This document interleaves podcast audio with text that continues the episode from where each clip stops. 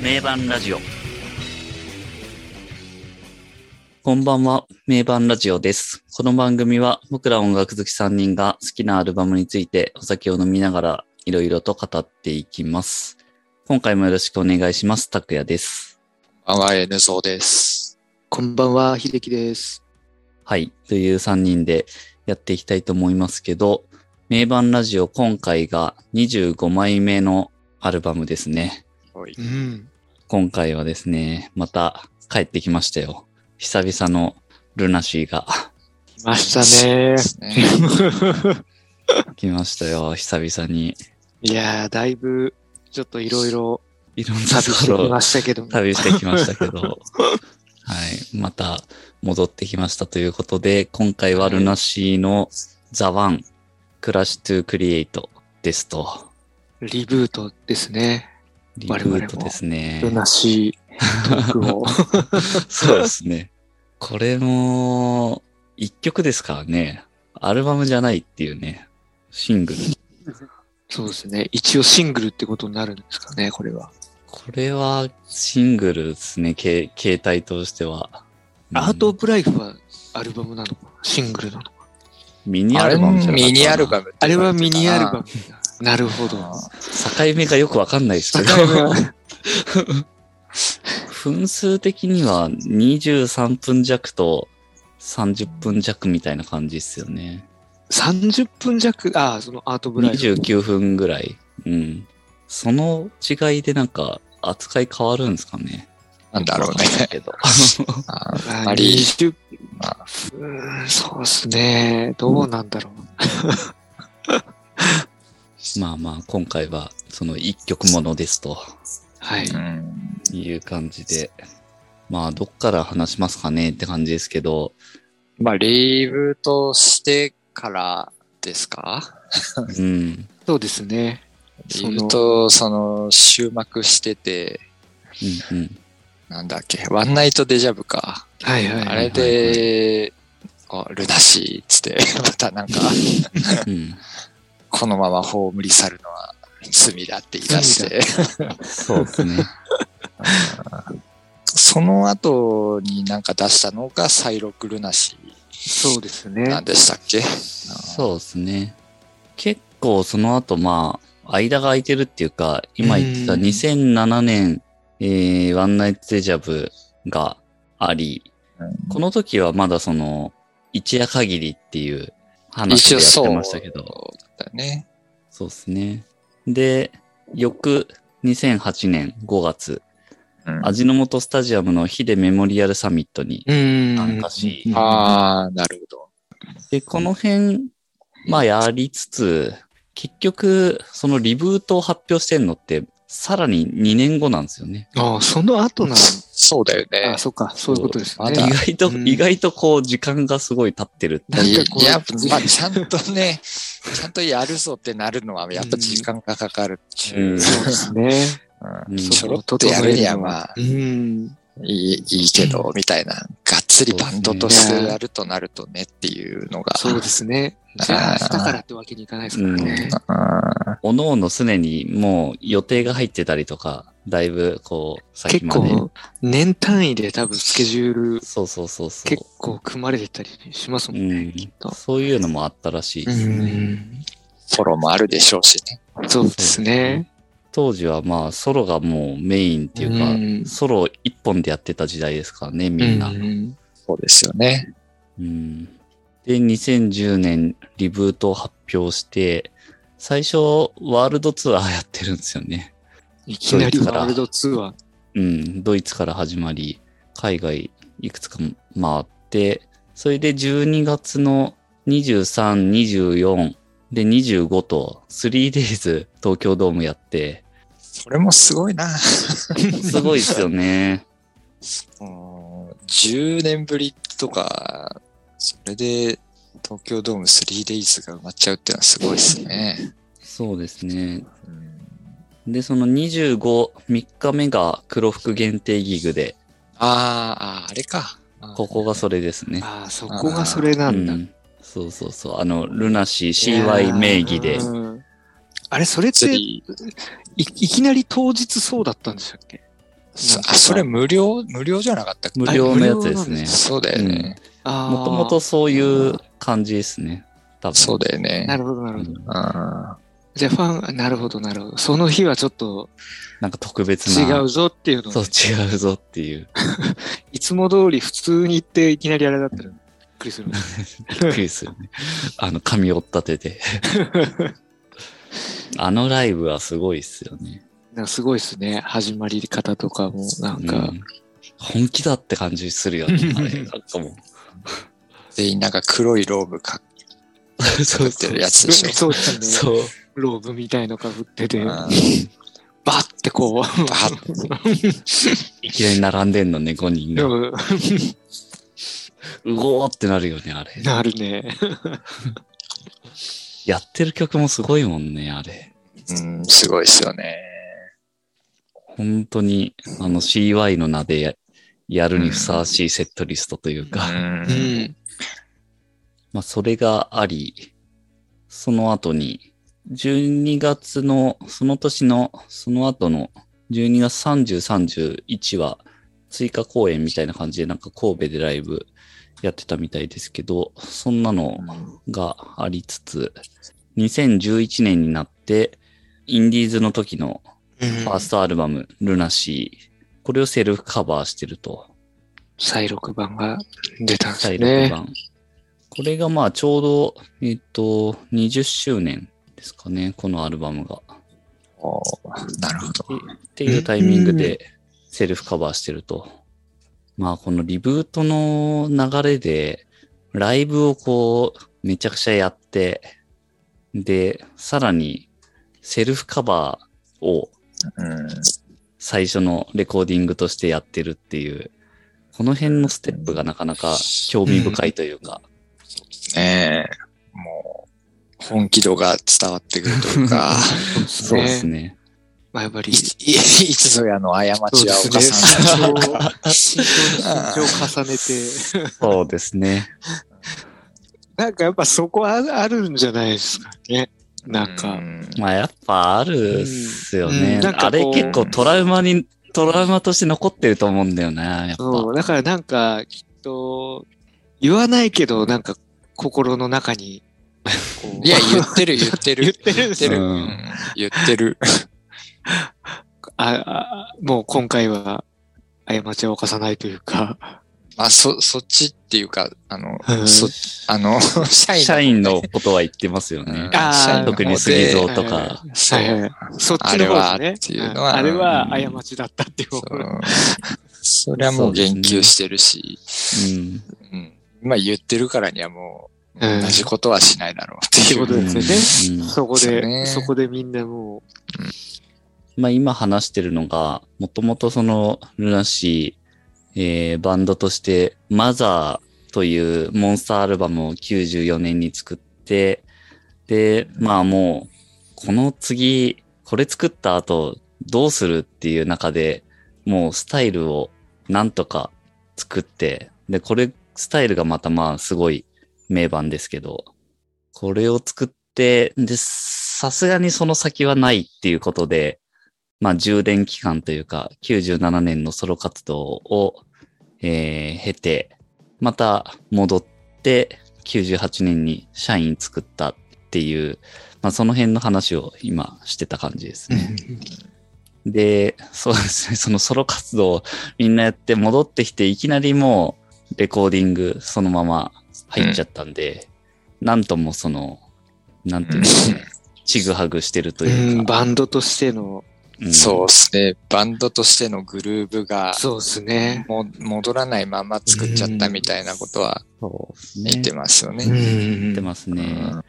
で、あと、まあ、これもその、2000年ルナシーの回で触れてるところだったりしますけど、そのやっぱ97年のソロ活動で、うん。河村隆一っていう存在がうんクローズアップされてしまったっていうところがこのルナシー5人のメンバーのその関係性、力バランスみたいなところに対してすごく影響を与えたっていう。そうですね。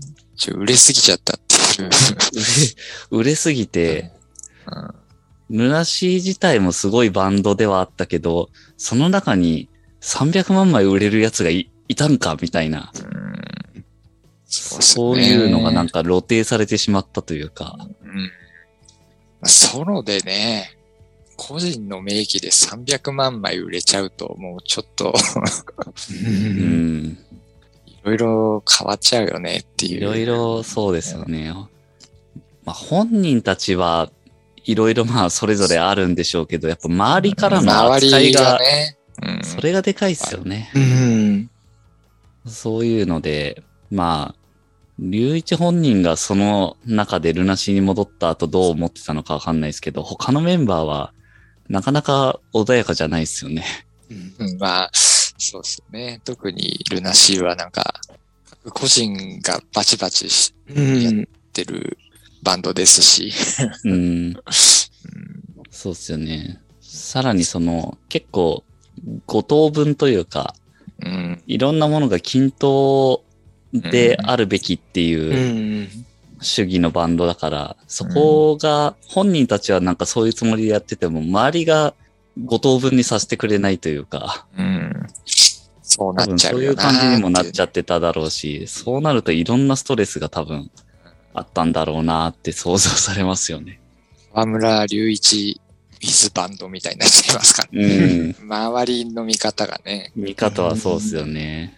まあ、その、98年、また戻って、いろいろシングル出してましたけど、その時のテレビ出演とかは、なんかそういう扱いを受けてる感じはありましたよね。なんか、隆一さんもバンドに戻って、みたいな、なんかそういう。まあ、なんかしょうがない部分はあると思うんですけどね。そういうテレビ的な事情とか。どうしようもないですよね。数字を持ってるみたいな感じになると、うん。そっち側はね、そういう扱いをせざるを得ないみたいなうん感じにもなるだろうし。まあ、あとは音楽的にも、その、やっぱ、売れてる河村隆一をどうルナシーに生かすのかみたいな、そういうところもなんか、まあ、どこまでどうっていうのは、なかなか多分発言としては出てこないところだと思いますけど、うん本人含めなんかあったんじゃないかなっていうような、まあそういう歌い方ですよね。うん、そうですね。まあその辺が、あれですね、そのその数をやって、うんま、た98年、いきなりレコーディングしてっていうところで、そこの作品がそういうことになってると。うんうんでもこん今回のそのリブート、リブート後っていうのは、なんなんだろうな。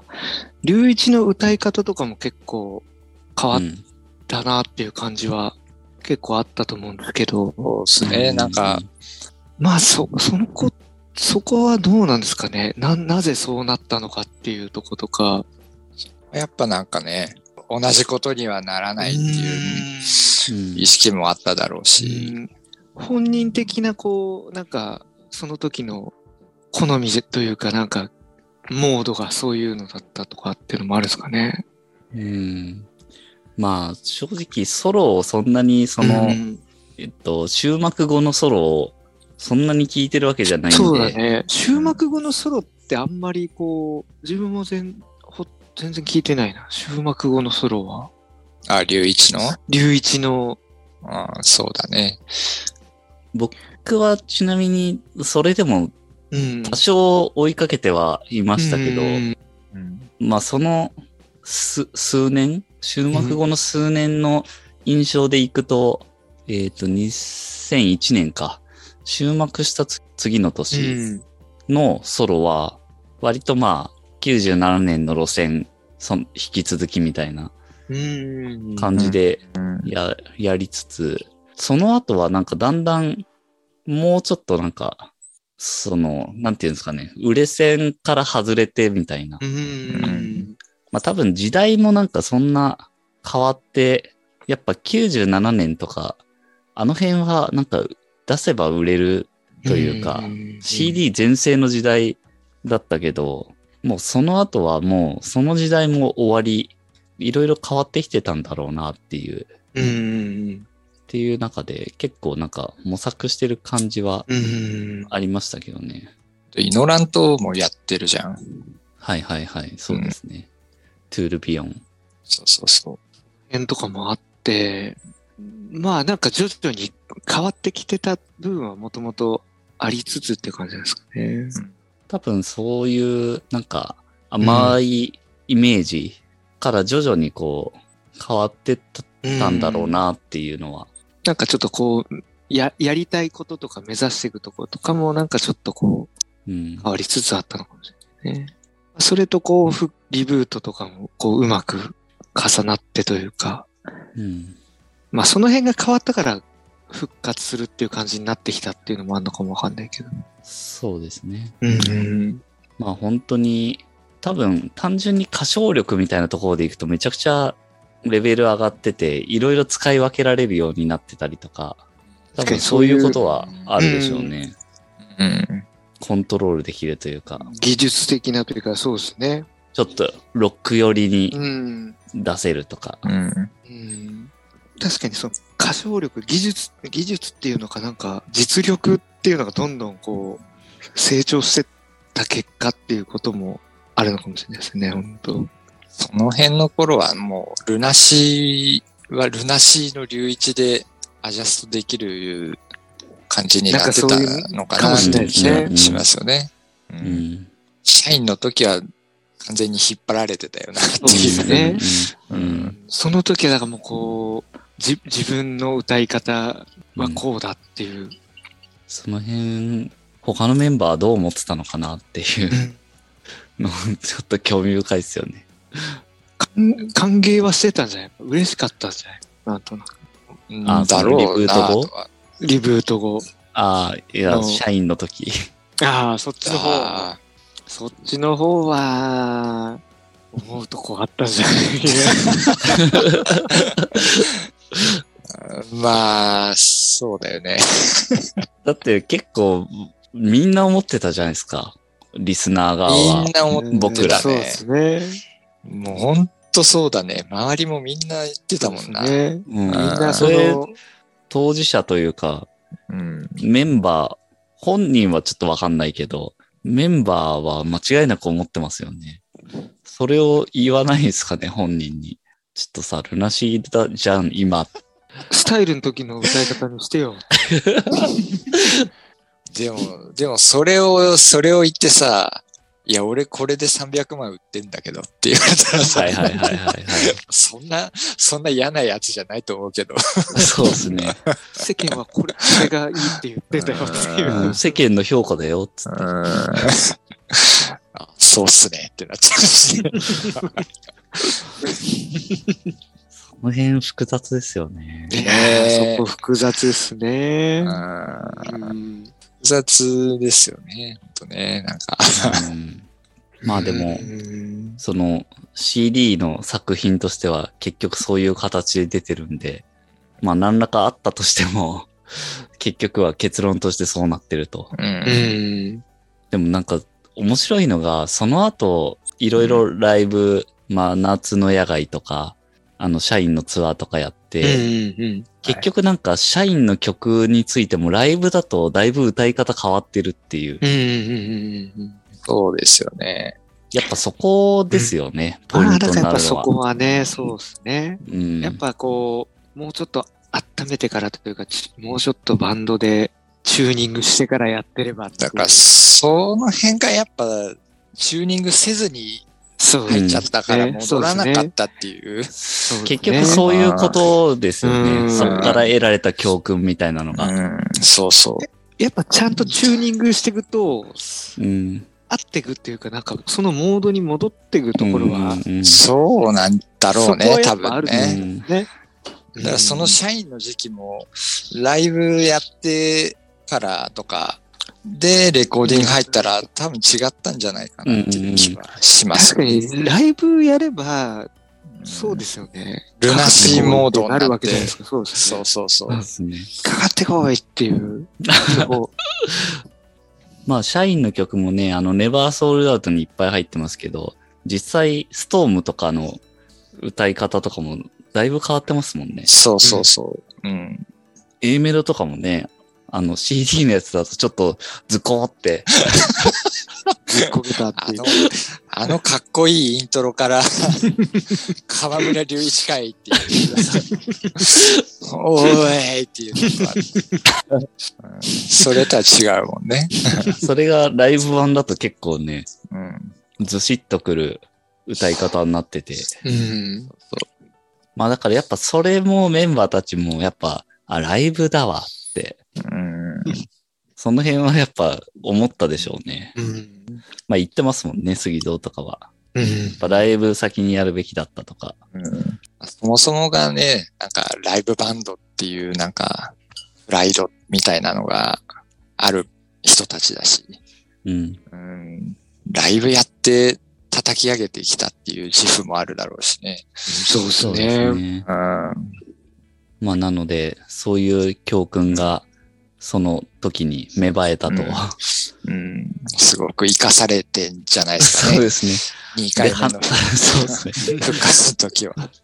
うんで、話を戻すと、 そのリブート後のいろんな活動が、まあそういう教訓をもとに生かされてるよっていう話に戻るわけですけど、そうですね。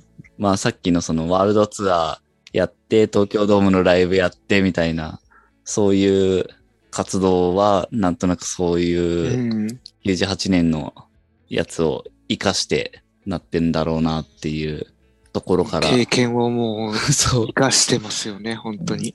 さらに、その、すぐに新曲作るわけでもなく、セルフカバーをするっていう、うん入念な、年だよね。一番コアなところを、 そうですね。うをんセルフカバーしてるっていう。そうそう。逆にこのあたりからこう本気で復活しようとしたんだなっていうのああ、そうそうそ見て取れますよね。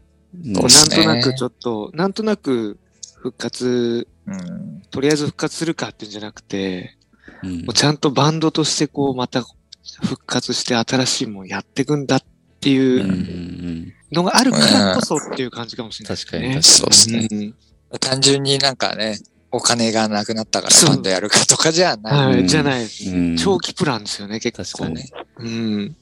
本当にその、その後に作るものにつながるようにというか、うん。それがもう、すごいものになるようにプロセスを踏んでるっていう。なかなかいないっすよね。インディーズ時代の自分た ちの。もう、もう一そう回、ですね。もうインディーズ時代だよ、だって。すごいっすよねで。もそそれちょっと改めて思うのが、インディーズ時代の時の曲のクオリティが高すぎじゃないですか。ああそれは本当に思うよね。ほとんど、まあ、若干、若干っていうか、まあ、アレンジちょっと変わってるところもあるはあるんですけど、うん基本ほ的ぼにほはぼそのままだもんね。ね。ほぼそのままうんで。すごいですよね。インディーズ時代に、その曲の完成度ってあれ聞いた時に本当、思った以上にそのままやってんだってういう。ん。感じだったもんねそうなんですよね。でしたね。印象がそこまで変わらないっていうか、そうなんですよね。うん、演奏力とか音質が良くなっただけみたいな。ううんん。うんスピリットとかなんかそういう本質的な部分が変わってないなっていうのが。そうなんですよね。うんそれ、やっぱすごいなってう感ん、じです。それすごいです。ね。そこはもう前回話してますけど、めちゃくちゃここでこれを選んできたんだっていうのは、すごい、すごいっすよね、ほんと。ルナシーの、あ、その、インディーズの時の出してるのって年齢とかももう、相当若いですよね。二十歳、二十二十歳ちょいぐらいだな。二十歳どういうぐらいですう歳ん。。すごいですよね。 驚異的だなって感じします。うん。あれでなんか本当、その、その先の活動への本気度がそう見です見えよねますよね。うんですね。まあこの「再録ルナシー」っていうのが2011年の3月16日にリリースされていて、これがまあそのリブート後の初の音源で出てますけど、まあこの2011年っていうのが、えっと、震災があった年で、まあ震災5日後にこのルナシー出ていて、で、はいえーその年4月9日、ここで、えっと、新曲であるプロミスをああ。とう、んこれがまあ震災あったからっていううん。うん。感じですね。チャリティーっぽい感じの。チャリティっぽい感じで。ん。これがまあなので、一応リブート後の新曲としては1曲目。これを割と急急遽リリースしたって感じなんですかね。とりあえず、まあ、そんな感じですよ。よね。そうそうそう。んそうだった記憶がありますね。今やらねばっていう感じですよね、多う分。んうん、そうそ持うそち曲、持ち曲の中で一番、うんまあその時出すのにふさわしいものを出したっていう感じだったはず。まあやっぱ明るくてちょっと希望そうですがねあるようなね。うやん。っぱドヨーンとした曲はね、 出せないからね。そうですね。う。うんうん。でもこれイノランなんだよね。うんあ、そイノうラなンん、だ。イノランで。明るいイノランが垣間見えるところ。あ、これイノランなのは結構意外だな。すごい。うん。で、その年は、まあその後、ライブ DVD とか、ライブアルバムとかがいくついくつかリリースされて、10月22日に埼玉スーパーアリーナで、その東日本大震災の復興支援チャリティーライブをやっているとうんうんいう感じで、活動としてはまあそんな感じですね。ルナシーの活動としては。うん。うん。それで、えー次の2012年に、えー、ザ・ワン出てるって感じですけど、発売は3月21日。これ、2012年ってもう10年前っていうのに、そうそうそう そう。超小ザ・ワンだから衝10撃なん年前なんですよね。ですよ10年前この曲10年前っていう。嘘でいす。やー。なんか衝撃ねだよいや、ほん、あなんか正直な感覚、2、3年前ぐらいのなんか、うん。新曲だろうみたいな感じ。新しい方の曲っていうイメージがあるけどね。新しい方の曲ですよそうね。っすねなんか新曲扱いですよね。なんかそう、うん ええ10年前ですね。 10です年、これね。 10年前はかなりの衝撃ですね。うん。全然そんな感じしないな。うーん。この曲については、ウィキペディアによると、2012年の1月18日に公式ホームページ上でカウントダウンが開始。ああ。まあ、このパターンよくやってますよね、カウントダウン。で、1月20日、カウントダウンがまあゼロになって、CD シングル発売するよっていうのが発表され、20分を超える曲であるっていうことがそこで出てんのかな。で、その1ヶ月後ぐらいの2月21日に、えー曲のタイトルとジャケットが発表されたとうんうんうん。うん。いう感じらしいですね。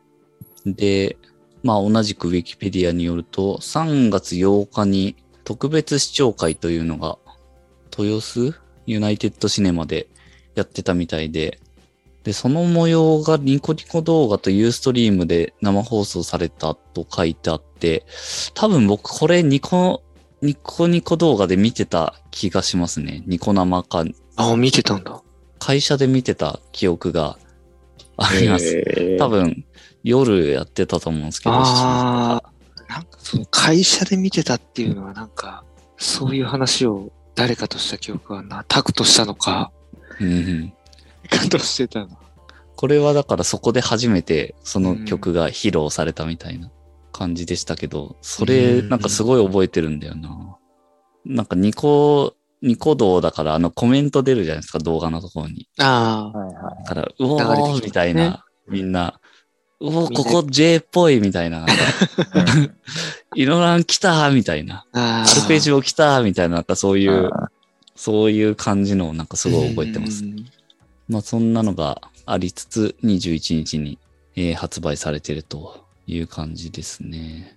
いやーでもこれは本当にそのさっきいろいろ話してた流れを踏まえてついにここ来たなみたいな感じですよね。ねえ。これを作るため に、 うん。これを作るためうに。ーん。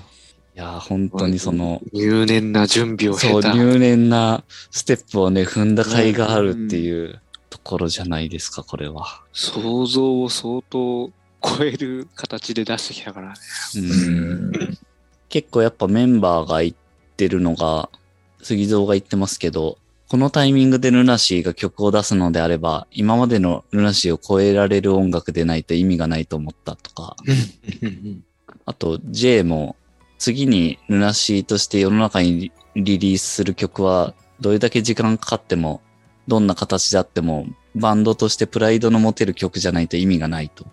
うんうんやっぱもうそういう感じでもう次出す曲はもうとんでもないものをやってやろうっていう、うん。単なる一シングルじゃないよっていう。うんそういう中でも作ってると。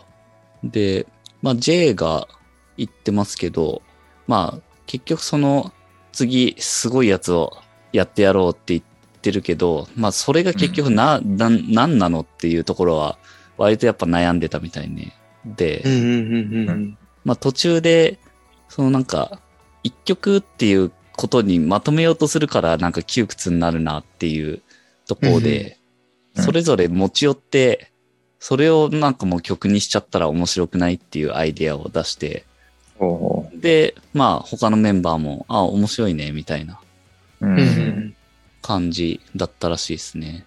うんまあとはいえ最初は10分ぐらいかな、みたいな感じだったらしいですけどうん。うんっていうようなのが、あのさっき、えー触れた2011年の10月の埼玉スーパーアリーナのチャリティーライブうん。の後ぐらいだったらしいですね。うん。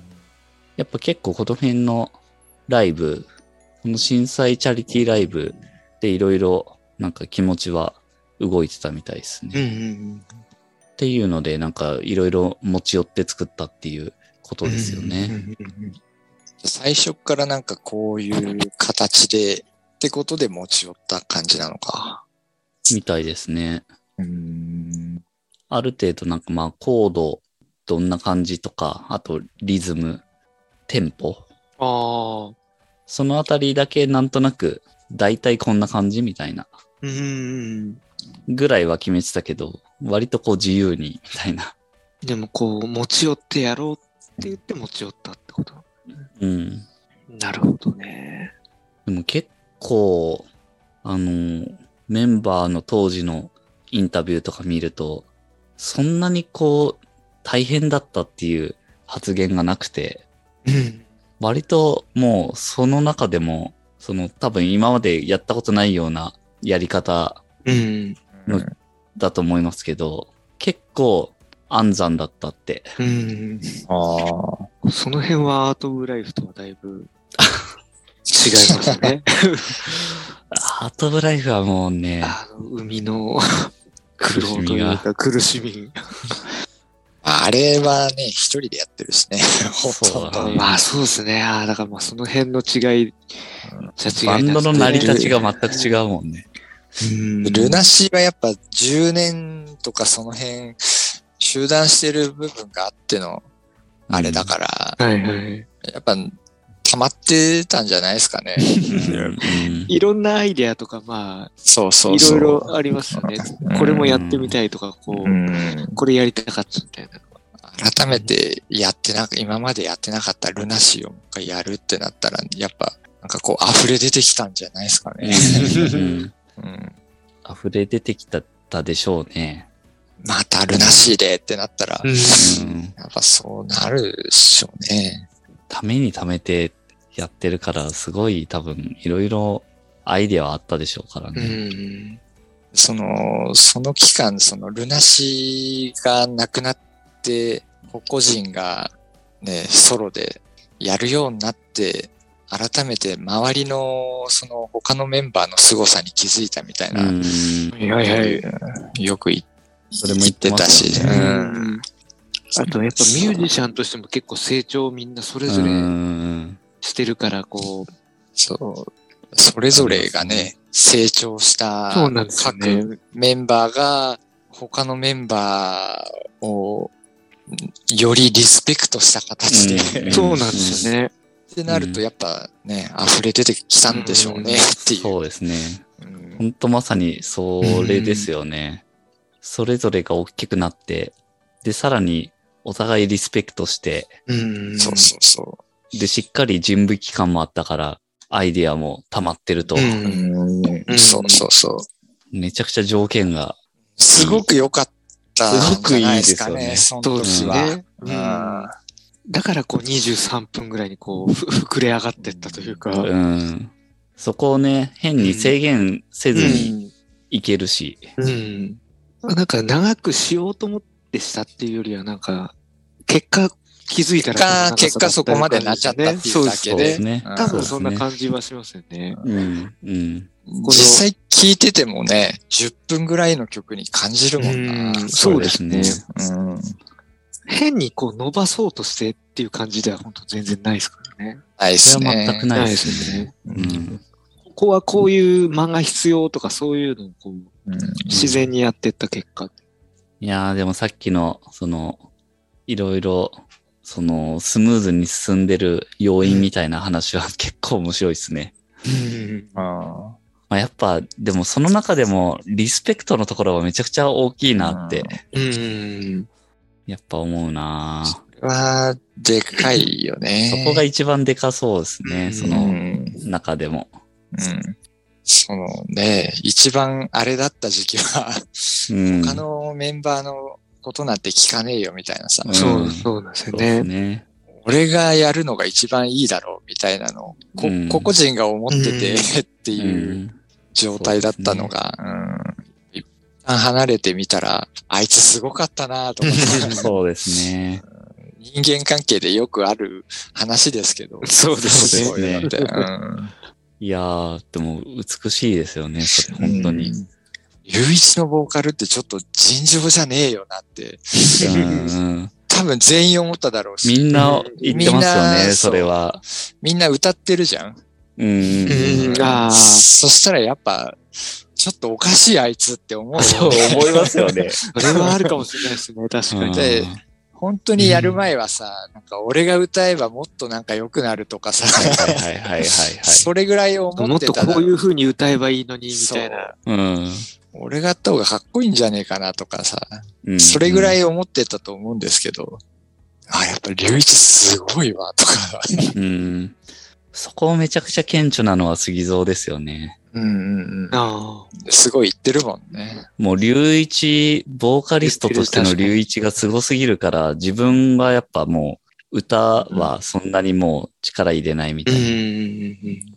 特にね、その都市もいるからね、杉蔵の場合は。あ X でだから都市と龍一っていうのが、ボすーカリごスいよねトとして身あ。うん。近にいる中で、まあ自分がそのソロの中とはいえボーカリストとして出てっていうのは、もうなんかあんまりやろうとしてないですよね、最近は。うんそうそうそうそう。そうだよね。杉蔵あんまう歌わなくなったもんね。そうですね。それはでもなんかそう言ってましたね、本人が。うん龍一リスペクトは本当にすごいよく言ってますね。多分みんな思ってると思いますけど。、全員が全員他のパートに対してそううんう思ん。ってるだろうし、やっぱそう J ですのねベースすごかったなとか、うそうんですね。偽装のギターはやっぱないわとか、そうですね。うん深夜のドラムはとか、イノランのギターはって、全員が多分思ったんだろうなっていう。うんいや、美しいですよ、本当にそれは。そういう中でやっぱもう一回集まったらね、おたお互いがお互いをこうリスペクトしてなんかうん。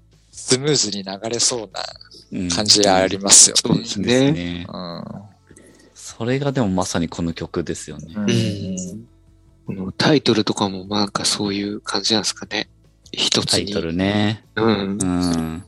ザ・ワンだからね。うん。ちなみにこのザ・ワンも、えっ、と、J の発案らしいね。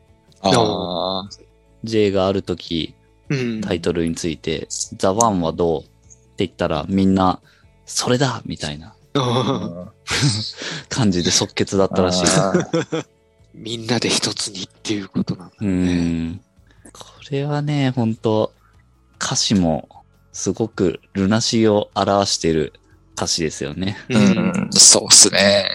まあ、龍一もインタビューでもうこの曲に関してはルナシーを書かないといけないと思ってたとうんああ。言っていて、まあ実際結構回想しながらうんうんうん。うん書いたってうん言ってますそういう感じの歌詞ですよね。そうですね、確かに。ううん かん。らね。いやー、なかなか、プロセスがね、本当に、うん。もうこの曲のために何年もかけて準備をしてっていう感じにすら思える流れですけど、実際まあ曲はもうこの後いっぱい話していきますけど、本当にすごいですからね。うん。まあ、すごいですね。これはすごいですね。これはすごいっすよね。すごいっすね。もう本当に集大成というか、うんこれぞルナシー全部入りみたい な。あーもう本当まさにそれを思ったもんな。ルナシーが全部入ってる。入ってます全ね。部入ってますよねこの一曲でね。うん。うん。うんこれはもうなんか、日本のロックの歴史に打ち立てた金字塔というか、うんですね。本当に。別次元の曲だよね、これ。いや、もっと評価されていい曲だと思いますけどね。うんうんなんかこの曲全然情報少ないんですよね。なんかで、あーあの、うん。 Google とかで検索してもなんかあんま情報出てこなくて。うん。これさ、誰がどこの部分どう作ってんのかっていうのも、情報があんまりわわかかんんな。ないいよね、うんネットで調べてもあんま出てこないもんね。 うん。ここのところは、ある程度わかるけど。ある程度は雰囲あるけ気は、ど。あここはそうだろうなっていうのありうますん。ね。杉蔵があれだよね。全部組み上げたっていう。うん。ああ、そ全う体のその、あはる全体的な組み立てみたいなのは、いはいはい。その持ち寄ったやつうをん最終的にというか、そうそうそ。その辺リードしたのはまあ杉蔵。うんまあそこはやっぱ得意うんでしょうからね。いやー、ほんと集大成。もうなんか、さっきタイトルの話してましたけど、もうこれ、ちょっともう、究極ですけど、曲のタイトル、ルナシーでもいいぐらいうな、ああ、確かにね。そうっすね。もう、禁じ手みたいな感じだあ感じて、けど、もうそれやっちゃったら他に次ないだろうみたいなーうんことになっちゃうぐらいな、もう、でも曲だなって。そうだね。もうタイトルつけるとしたらもうザ・ワンかルナシーかみた いそうですねことだよねそうですね。な。うんね、確かに確かもに。それやってたら面白かったですけどね、本当レナシーのアルバムと超ややこしくなりましたまあ、もう確なかに。何回セルフタイトルつけんだ よ。 そうそうっすよ。CY にしてみたり。。最後のアルバムもそうだし、ね。 あ、そうですよね。最後のアルバムそもそうだし。最初と最後がそれだし。一曲のタイトルにもつけちゃうみたいな。いや、どれがどれだみたいな。そうですね。ルナシーのルナシーですっていうのが好き。ルナシーのルナシーって言ってどれだってなっちゃうからね。そうそうそうそう。それがしかも何パターンもあるっていう。